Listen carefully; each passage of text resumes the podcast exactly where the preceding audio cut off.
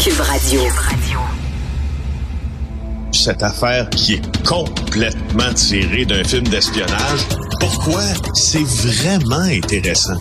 On peut pas dire l'inverse. Donc, la drogue, c'est non. Un journaliste d'enquête, pas comme les autres. Félix Séguin. Alors, Félix, ne t'en fais pas, les propos que je tiens sur cette émission n'impliquent que moi et pas l'ensemble de mes chroniqueurs très courageux, hein, qui ont le courage de s'associer à mon humble personne. Ah, mais je suis tout émoustillé là, par ces termes-là que j'ai entendu. C'est érotisant d'écouter. Alors, Félix Séguin, on te demandera pas, toi, si tu es binaire, homme, trans, bispirituel, allosexuel. Ta vie sexuelle ne m'intéresse pas. Tiens, voilà. Alors, par contre, ce que tu dis sur l'actualité judiciaire m'intéresse beaucoup. La descente aux abîmes de l'avocate Gloriane Blais, c'est quoi ça? Oui. Ah, ça, je trouve ça assez intéressant parce que il y a une avocate qui est devenue une des têtes d'affiche du mouvement complotiste depuis la déclaration mondiale de pandémie en 2020. Elle s'appelle Maître Gloriane Blais. C'est une avocate de Lac-Mégantic. Écoute bien un peu comment, pas comment ça commence son affaire parce que ça a jamais arrêté de commencer. Elle a eu des prises de position extrêmement tranchées. Je passerai pas à travers tout ce qu'elle a dit là, de la COVID, mais c'est dans l'apanage là de cette fausse pandémie, de la plandémie, du fait qu'on sape les droits et libertés, du fait que blablabla.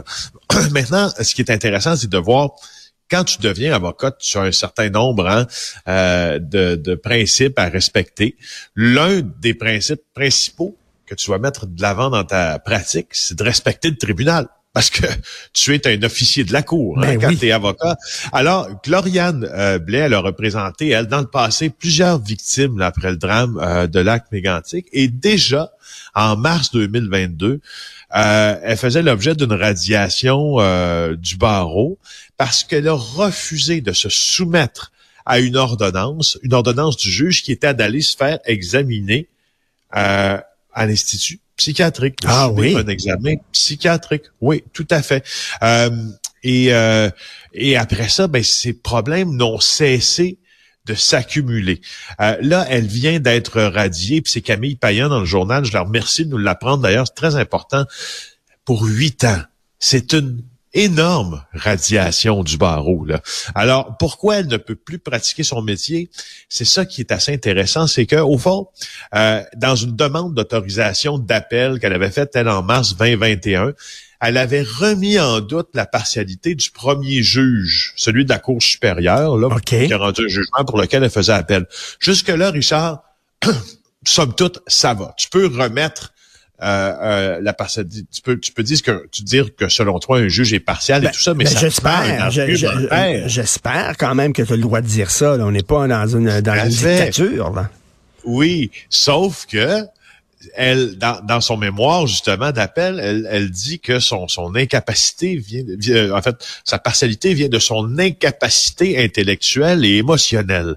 Pas un argument, ça, là. Ce que tu es en train de dire, c'est que, écoute, j'ai pas eu le jugement que je voulais parce que le juge, c'est un tata. Tu comprends? Oui. Il y a pas beaucoup d'argumentaire légal dans ça. Elle mettait aussi en doute la partialité d'un autre qui avait rejeté une de ses poursuites parce que elle intentait des poursuites pour des clients qui s'estimaient lésés par Investissement Québec, une de 35 millions. Sur Facebook, sa page Facebook s'intitule corruption judiciaire. Tu vois un peu le drôle de monde dans lequel vit cette avocate-là. Elle était un petit peu mêlée, là. Elle traverse une période difficile, peut-être, là. Ouais, mais je pense que ça fait une couple d'années, là, c'est ça qui arrive, là. C'est pas une période difficile, là, qui... Mais, tu sais, je suis en train de me dire, moi, que... après avoir tant parlé de ces complotistes-là, il y en a une aussi qui se fait passer pour une journaliste là, qui est pas journaliste du tout. On dirait que tout reprend sa case, hein? Tout le monde revient dans sa case, puis ce que tu as commis comme abus verbaux, comme ce que tu as dit comme mensonge, viennent un peu te rattraper. Je pense que c'est un peu... Elle était dans la gang des complotistes, elle? Cette avocate-là? Ah, big time. Oui. Mais écoute, je reviens à ce que tu disais, là. Il y a un juge qui lui a dit, tu dois aller passer un examen psychiatrique. Un juge a le droit de faire ça? Ah, ben oui, un juge a le droit de faire presque tout ce qu'il veut tant qu'il lis le grand livre du droit, puis okay. Il y a le droit, effectivement, il y a le droit, oui, il y a le droit d'ordonner ça. Alors, tu sais, puis il dit, là, le syndic du barreau du Québec, dans sa décision, il dit qu'il est rare de rencontrer un cas qui déconsidère à ce point l'autorité des tribunaux. Le syndic affirme que Gloriane Blais est incapable d'introspection et d'autocritique, qu'elle a une attitude belliqueuse. La gravité de son comportement dépasse tous les autres cas en semblable matière. Parce que moi, j'avais réinclus le titre au début. Là, quand j'avais vu le titre, là, je me suis dit, une complotiste radiée, une avocate complotiste radiée. Puis là, je me suis dit, radiée parce que tu ne crois pas au vaccin. Comment ça se fait? Tu peux être radiée, ça n'a rien à voir, tu es une avocate. Mais là, c'est plus que ça. Là.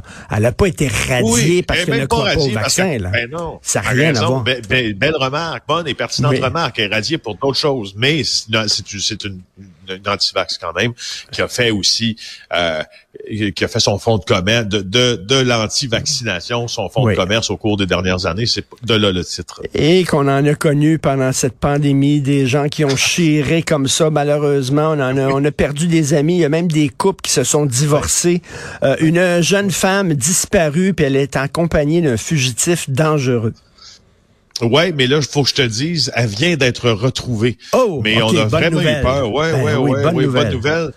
On a vraiment eu peur pour cette jeune femme-là. Écoute, c'est une jeune fille qui avait des problèmes de consommation, Rose Millette, 23 ans, sauf que là, on pensait qu'elle était en compagnie d'un fugitif qui a été soupçonné dans des dossiers de meurtre, puis qui se promène entre Trois-Rivières, la région de Mauricie, le Grand-Mère, Shawinigan, Trois-Rivières, et Laval armée. On pensait qu'elle était avec lui, mais là, on a eu l'annonce, écoute, il y a quelques minutes à peine. Bon. Elle vient d'être retrouvée et elle n'était pas avec lui, ce qui est une autre bonne nouvelle. Bonne nouvelle. Écoute, c'est bien sûr JE ce soir, alors c'est quoi le sujet de l'émission? Les changements climatiques, parce que Richard Olivier, notre as reporter en ces matières-là, et c'est intéressant à la préparation des municipalités. Est-ce qu'on est prêt à faire face aux événements météo plus violents? La preuve est de constater qu'on en a eu là au cours des dernières années, puis qu'il y en a eu plus, puis que c'est vrai qu'on en a eu plus, c'est indéniable. Et il y a même les premiers réfugiés climatiques là, du Québec se trouvent à Gatineau. Hein. Je sais pas si tu le savais. Alors, on fait un peu le tour de cette question-là. Je te présente l'extrait de l'émission. OK. Heather Bradley mesure encore la chance qu'elle a eue. Elle se trouvait chez sa mère et non dans son salon quand la tornade a frappé. Une chance parce que le vent avait pris une grosse vitrine comme ça. Le cadrage, le vitre, tout a explosé. Puis je dis explosé dans la maison parce que c'était planté dans le mur, planté dans le plancher. À 200 km à l'heure, je pense pas qu'on aurait eu cette conversation. Les Québécois devraient mieux se préparer aux tornades, croit-elle. La rafale, qui s'est engouffrée par la fenêtre du salon, est ressortie en repoussant le mur d'une chambre de plusieurs centimètres. La journée même, il y a des chaises qui ont sorti par là. Écoute, lorsqu'on pense de réfugiés climatiques, on pense des gens qui sont dans le sud, puis il y a des tornades, puis ils vont déménager dans le nord. Là, tu parles de réfugiés climatiques au sein même du Québec. Oui. Au sein même du Québec, des gens qui ne peuvent plus retourner chez eux. Parce que, évidemment, si tu demeures dans un secteur qui est considéré comme une zone inondable, mais tu ne peux plus bâtir. Il y a des endroits où c'est vrai, là. Qu'est-ce que t'es? T'es un réfugié climatique. C'est simple, c'est assez simple. Alors, on fait le tour de ces questions-là ce soir. Ça fait du bien aussi de changer, parce que moi, je fais beaucoup de sujets sur le crime organisé, des sujets qui sexent, des sujets qui... C'est la mort, c'est la violence, là.